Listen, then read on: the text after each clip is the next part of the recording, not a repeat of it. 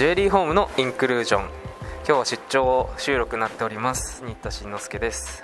今日はですね上野の丸に来てまして広中勝川先生の展示会にお邪魔してます。よろしくお願いします。あよろしくお願いします。広中勝川です。でこれ今日芸育展なんですけど、はい。こういう展示ってもう結構23年前からやられてるんでしょえーっとその宝石をちゃんと書き出したのはえーっと僕そうですね今大体3年そうですちょっと前ぐらいからやり始めて。確か初めてお会いしたのが、はい。あのパンダ広場でやってたあそうですね。あれが1年か1年半ぐらいそうですよね。やり始めて1年半ぐらいになってちょうどその頃はいからバズり始めましたもんね、あのツイッターの使い方がよく分かってなくて、あのやってはいたんですけど、ん。そのひ全然広まってないというかインスタでもやってるんですけど、インスタもあんま広まら 広まらないというか、もう拡散する気がなかったんで、ツイッターで拡散されるようになってから、あの結構いろんな人に見てもらえる機会がどんどん増えていってそうですっていうそこからこうあの欲しいって言ってもらえることが増えてきたりとかっていう感じで、あの少しずつちょっと軌道に乗り始めたっていうところはそうですね。あります。はい。ちょうどこう宝石好きな方とかはい何しろ業界の方とかとうまくコラボして最初に紀春さんとかの IJT 出たのが去年でしたっけ？そうですね。あのキュンさんも、まあ、確かツイッター見てもらって、うん。そこからこうなんか最初絵が欲しいっていう話から入ってきて、まあ、買っていただくところからあの IJT ちょっと飾ってみないかっていうお話をいただいたりとかっていうことでまあ、少しずつこうあのいろんなところでこう作品を飾れるようになってきて。調剤がこうかぶるとねあれだけどブースの上の空き空いてるとこ使うだけだから そうですね。しかもまあちょうどこう展示にもなって、うんそうですね。一石二鳥だなって思っ僕としてはやっぱりその個展とかになってくるとやっぱ狭いところよりもこう大きい油絵っていうのはこう広い会場でこう遠くからこう距離を見てうん。撮って見てもらう必要もあるので、うん。まあああいう広い会場 IGT とかで飾るっていうのはすごくこうメリットがあって。そうですよね。はい、ありがたい、で今年どうなるのかっていう来週からまたありますけど、はい。2021IJT が。はい、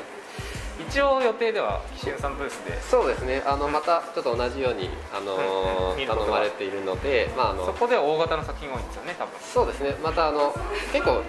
同じ前の IGT と同じような感じで、まあ、ちょっと新作もかませつつっていう感じでやっていこうかなと思ってなるほどなるほど、はい。それに加え最近今年に入ってからは結構なんていうんでしょうね厚みのある作品が増えてきたなっていうのは印象としてあるですねなんかこれ絵なの？って言われることがあの多いんですけどなんかそのじゃあ絵の定義っていうか何が絵なのかっていうのもちょっとその結構難しいところではあるんですけどただやっぱり全部自分の手と筆で描いているところにはやっぱ変わりはないのでただその厚みが増してくるとどんどんこう情報量が増えてくるのでやっぱり宝石っていうのは一面の平面ではなくその 3D というか奥行きの話だったりこう透過光の話だったりとか反射の光とかっていうのの中でどれだけ光がこう変化するかっていう話だと思うので、まあ、その厚みが出てくるとその分その光の変化っていうのがどんどんこう変えることができたりとか特にオパールだったら光を曲げるうん。奥行きが出ることで光を曲げることもできるのでなんかそうやってこう絵絵ではあるんだけどその絵の中に入った光をこうどうコントロールしていくかっていうところでうん。こういろんな実験をしていくとこうだんだんこう厚みが出てきたりとかしつつはまさに宝石学だなと思ってて、うんでもそもそもあれでしたよね。別に僕昔から宝石が好きで描いてきたっていうよりもこういろいろ紆余曲折を経て、うん。今の作品にたどり着いたっていうふうに聞いたんですけど。そうですね。僕最初やり始めた時も全く全くでもないですけど宝石の知識が本当になくて、なんかそんなこう人前で宝石描いてますって言えるほど宝石の知識を持ってないぐらいだったんで、そのあんまりこうアレンジをかまさないで、うん。そのとにかくその宝石を知ろうっていうか、うん宝石を勉強するためにもしっかり描こうっていうことでしっかりその例えばそのカットだったりとかもそうなんですけどそのしっかりその宝石を学ぶために作ろうと思ってしっかりこの再現っていうかですかね、宝石から学ぼうと思って再現して作っていくところからどんどん今入っていってで今そのだんだんだんだんこう数こなせるようになってきて、ええ。その発展させたりとかっていうところも今ちょっと考えるようにやっぱりなってきたやっぱ最初衝撃だなと思ったのは私ダイヤモンドなんですよやっぱり。あはい。ダイヤモンドってはい。言ったら無色じゃないですか、まあでもその分散によっていろんな光が出るっていうことでこういうやつですね。そうですね。これって油ですか？これ油絵です油絵ですよね。ねこっちが油絵のそうそう。最初見た時にうわ目がいいんだろうなと思って、なんていうんでしょう。デザイン画でもこういうダイヤのこうファセットを描く描き方とかあるんですけど、うん。それでは本物のようなこう遠くから見た時にはこれ本物かもしれんって思うようなうん。色の感じは出ないから、うん。すごく観察された時期があるのかなと思って。そうですね。なんかその最初に描こうと思ったきっかけがそのファセットのこう一個一個の面が僕逆になんか絵に見えちゃったんですよね。あこれ逆宝石というよりも自分の描いてなんか絵の質感に見えたってところが重なってじゃあこれをどうやってこう油絵のこう構造で作ろうかなってなった時にこう例えばこう線をきっちり引いてえその面をこう油を乗せていく工程だっていうのをこうパッとこう見えパッと見えたところがあってうん。で最初にこの上のこうラスターのこう光みたいなここら辺のの光っていうのをこう最後に乗せるっていうあ最後に白いのをかけたりとかするとはあこう構造的にもこう順番がうん絵ってやっぱ順番なんでレイヤーっていうかその順番なんでその宝石の光をこう最後のところのここの反射のところをこう最後に書いてあげたりとかそういう順番が見えたので、まあ、それに合わせてこう書いていくっていう感じで。ねもともとはあれですよねなんかこう自分の個性っていうか作風がうんこうあんまり出てなくて悩んだ時期があったって昔おっしゃってたそうそうですねなんかっていうかやりたいやりたいというか、まあ自分にしかできないようなことやりたいけどやっぱりなんかこう真似をしちゃったりとかっていう感じもやっぱ自分でもやっぱり感じてはいたんですけどなんかそれ例えばじゃあその人がやってないことを狙おうとしてうん。その一発やみたいなことやってしまうとうん。自分が苦しくなって多分自分でやりたいことやらないと苦しくなっちゃうっていうのはすごい感じたのでじゃあそれ一体どういうのがいいのかなってずっとこう模索しててある時やっぱその宝石を見てすごく綺麗だなってこう書いてみたらどうなんだろうっていうことでちょっと考えてみたらそのやっぱり他にやってる人がいなかったっていうのと確かにね、うん。まあ、しかも奥が深いしモチーフ無限にあるしってそいう。うですね。なんかその花の絵とか女の人の絵ってすごく多かったのでで僕それやっても多分描けるのかもしれないですけどうん。多分なんかどうしても同じような絵を描いてしまうのかもしれないしっていうのもあってでもそうですね。でもその自分が本当に単純に興味があってそのかつその新しいジャンルみたいな感じでやれるかもしれないっていうふうにその時は思ったのででまあそれでどんどんあの入っていったっていうやっぱ写実の一つと言ってもいいんですかね。そうですね。ただ写実でもあるんですけどただなんかその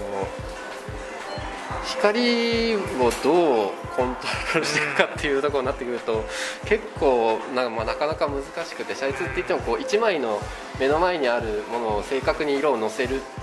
のではなく宝石の構造に近いものをうん。絵の具とその別の素材で同じようにこう並べていくっていうか、まあ、なんか数学の方の方程式のようなそのこれ宝石絵画としての答えっていうのをどう出していくかっていうかどうプラスプラスしてうん。どれかをマイナスして最終的にどれの結果を出す答えを出すかっていうのをこう自分の中でこう投げかけながら答えを出していくっていう感じの作り方をしてるんです。なるほどなるほど。うんそれが結構難しくて。あの引き出しが僕すごく多いんですよ、はいはい。いろんなことややったんで大学の時に。その絵の具もいろんな絵の具使ったことはあってでもこれどういついつ生かすのかっていうのがわからない引き出しがものすごく多くて。それで今結構いろんな画材使われてますもんねそうですね。例えばその角度によって光が変わる絵の具を持っていたとして、ええ。宝石をじゃ描かない段階でこれじゃあいつ使うの？うんっていう感じになるじゃないですか、持ってても、うん。うんいつ使おうかってなるけどこれ宝石だとありえますもんねカラーチェンジしたりね。ですね。でただその色が変わるよってだけの絵になっちゃうとなんかそのああそうなんだっていうぐらいのうん。ちょっとイリュージョン的な絵になってしまってもやっぱ面白くはなくてじゃあどうやったらその活かせるかって絵の具も活かしてその絵も活かしてっていうところでどういうふうに答えを出していくかっていうところでやっぱ宝石っていうテーマをうんうん。あの扱っていくとそのいろんな引き出しが開けれるようになってなるほど。っていう。で今もう結構多彩なねこういろんな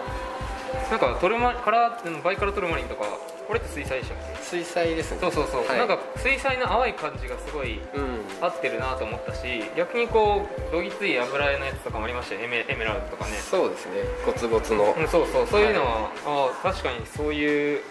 画材のが合うんだろうなと思ったりとなんかその石ごとによってこの素材が向いてるうんたりとかでもやっぱりあるのでなんかその、うん特にグラデーション向いてるのはやっぱ水彩のが向いてるああところがあるそうですよね。なんか水に濡らしたところに絵の具一滴落とすとこうふわっと広がるはいはいあのをうまく利用できたりとかもあするので。ー実際確かに火山マグマの中で宝石できる時もそういうような原子が動いたりしてるんでしょうからね。そうですね。ただその油絵でグラデーションを完璧に描けるのってすごい難しいので、うん逆にこうものによってその石によってどの素材を使うかっていうのは結構描き分けていくところもやっぱりあるんですね。まあ、多分あの私ホッキー美術館とか行くの好きなんですけどあ写実の人たちってその写真では今できるはずなのにでもそれを超えようとして頑張ってるじゃないですか、で確かにあの GIA の写真とか見たらデモントイドとかもすごい綺麗に撮れるけど、でも中塚先生の絵だと例えばホーステールのインクルージョンとかも多分写真よりもよりデデマントイドだうん、うんなるように僕は見てて思ってて、うん。でまあこの辺やりましたよ確か。そうですね。写真よりもデマントイドだなって思う、うん。なんか、うん。その写真一個一個の情報っていうのもやっぱりある程度限られてて、まあ、僕は結構印象を大事にしているので、これがこの宝石らしさってなんだろうっていうか確かに例えばその宝石の絵をそのまま写真をトレースするような感じのリアルな絵を描くっていう方法ももちろんあるんですけど、そうじゃなくてその石この石ってこういうらしさがあるよねっていうところを最終的な着地点にしてるところがあるので。最初の頃の水彩とかは結構このその写実っぽくさっていうかあもう写真みたいじゃんっていうところでバーってバズりましたもんそうですね。最近はそれよりもこうなんて言うんでしょう。結構個性で出てきてるっていうか、うん。まあ写真とは全然違うね感じ。感っていうといやというかそのどうしてもなんかその写真をトレースしましたっていうのもやっぱ増えてはきてて。まあ、技術ある人いっぱいいますもんねだそれが本当にうまいかって言っていうのところも実は結構あったりするの。で絶対その宝石のこと全然知らなくても写真からトレースする技術がある人だったらそれを書いたことによって宝石描きましたっていう結果にもなっちゃうじゃないですか。ね今しかも iPad 使えば結構簡単にね、写真っぽい上手な絵描けちゃいますからね。実際そういう人が結構多かったりするので、うん。じゃあ実際宝石知らないとできないことってなんだろうっていうふうになっていったら、やっぱりこうもっともっとこう追求していくと、やっぱり宝石に近い層を作ったり構造を作ったりっていうふうになってきてそれでこの水彩画の上にこうレジンを乗せるっていうアイデアからこういった作品に発展して。今季2021春でいうとやっぱオパールですか？一押し。いっそうですね。やっぱりあのぱい取り組んでネットショップ開いたた時に、うん。あのショップで皆さんどれ見てるのかなっていうのがそうあで閲覧出るんですけど、えダントツでオパール見てる人が多くてっぱそう注目されてんだなっていうふうにはやっぱりこう、うんうん。分かってはきたので。いややっぱカンテラとかすごいなと思いました、うん、なんかやっぱりこう自分もまあ夕,、まあ、夕食好きなんですけど、うんやっぱりこうなんですかね。結構こう自由自由度が高いっていうかですね。確かに。無限にありますもんね、オパールのその色の配置っていうかデザイン？デザインっていうのかなオパールコレクターの人たちが言うのはもう全部オパール違うって言いますもんね。そうですねなんか逆にこう例えばピジョンブラッドルビーをやるとかってなってくると、制約がものすごいああるっていうか色がもうこの幅の中でしか作れなくてっていう制約が厳しくてそのルールの中でガチガチでやるんですけど、オパールの場合はもう結構どれやっても受け止めてくれるじゃないですか。まあそういうオパールもあるだろうなっていううん感じになっちゃそうなるっていうね。なんで、うん。なんかこうもっとこう発展させやすいっていうか自由度が高くて、なんでまあ先にこうちょっとオパール広げていこうかなっていうふうにそうですね。今季一押しのオパールでどれが難しいとかありました？オパールの中で。ウォーターオパールメキシコオパールとか入れられます実はあのキシュンのジュエリーコンテストの時に、ええあのハニカムパールを僕選んだんですけど、ハニカムのこの構造を作るのにめちゃめちゃ苦労してあ最初こう奥行きじゃなくてこうそ表面に描いてたんですよでどうしてもならなくて。ならなくて。はあはあ ものすごく悩んで、ええ。あの何度も作ってこうあの作り直してって繰り返し納得いかなくて。っていう、あのあれなんですよ。あのあのコンテストのあはい。れだから、あの仕事としては全然こう、自分としては別にあれなんですけど、ねとにかく。うんオーダーが合ってるわけじゃそうそう。本当追求心だけでひたすらやってて。でまあある時こうなんですかこう下側に敷いて積んでいくっていう方法の方がいいんだなっていう。じゃあこれミルフィーユっぽくなってるってことそうですか？です一番下の層がこう、はいはい。できててこうそれがこうちょっと曲面になってレジンってどうしてもこはいはいう反ってくるんで,、はいでこの最初の反りを生かして、はい。こう下がこう曲面になっててこう曲がるように光が曲がるように作って最終的に卵型にするっていうへここにたどり着いて、まあ、このアイデアが出るまでやっぱ苦労しました、なるほどなるほど。カンテラは結構その透明なこの水たまりみたいなところから最終的にこう和紙を貼ってたりしながらあこれ和紙なんですか？そうですね。はこう囲ってってそれを乗せ描いてってっていう質感を変えるっていう意味では。一個一個全然技法が違うわけですね。そうですね。なんかそれぞれに合わせて作ったりとか。へあとこのアレキも色が変わるんですけどこっちから見ると青青色なんですけどこの辺から見るとまた紫に。本当だカラーチェンジしてるように見えるあなんかそういう絵の具を見つけたりも結構したありして。でもねそれっていつ使うのっていう感じになってきた時に、やっぱこのアレキの時にうまくこう活用でしたりとか。いろいろな知識が全部こう絵絵画の知識となんか、ね、制作の知識と宝石の知識がこう融合していく感じですね、よくこう、うん。芸大にいた時は、あの水彩とか油もやったりとか、造あの立体作ったりとかもしたんで結局お前は何がしたいんだって言わあれそれをねおっしゃってましたよね。すごい器用なんだけどその分尖った部分がないっていうところが逆にコンプレックスみたいなことをおっしゃってて、ね。うんでも逆に本石だと何でもそれが活かせちゃうっていうところ引き出しが多くてなんかその1個ものすごく特化してるわけじゃないんだけど、ん。なんかその引き出しの多さでいかにこうやれるかっていうところで、まあ、自分の技術が今活かせるようにはなるほどなるほどいや音声メディアなので気になって気になってしょうがないと思うんで聞いてる方は、い。えっと、まずインスタですかね。あと公式のウェブサイトにも結構作品、はい。ウェブショップももう立ち上げられましたもんね。れそうですね。はい。最近ですか、最近、えっと、夏頃に、えはい、ようやくなるほどなるほど、まあ、あのどうしてもそのコロナもあったそうりして、ですよね。展示も控え控え控えてですけど、ん。どうしても少なくなっちゃうので、うんうん。まあ、あの全国的に皆さんに作品届けたりとか、ね。グッズ届けたりとかやっぱできるようにはしたかったので、そうですねまあグッズ類もね結構充実してきてあのー気軽にネットショップでも買いやすいものミニ学シリーズとかカレンダーとかですね。そうですね。2021年版のやつもまだ若干家育店丸井にね来られた方は購入することができますし私このなんかが壁に飾るやついいなと思いましたすごい。そうですね。これがあの今白だけなんですけど、あのこれからカラーダイヤをこおう。うずらっと壁にかけれるような感じで、うんまあ、ピンクだったり黄あのイエローだったりとかっていうのもこのプリンセスカットのこの四角い形を生かして。これなんていうやつなんでしたっけ？ウォールウォールデコですね。あそうね、あはい。オフィスとかにもいいし部屋に飾っても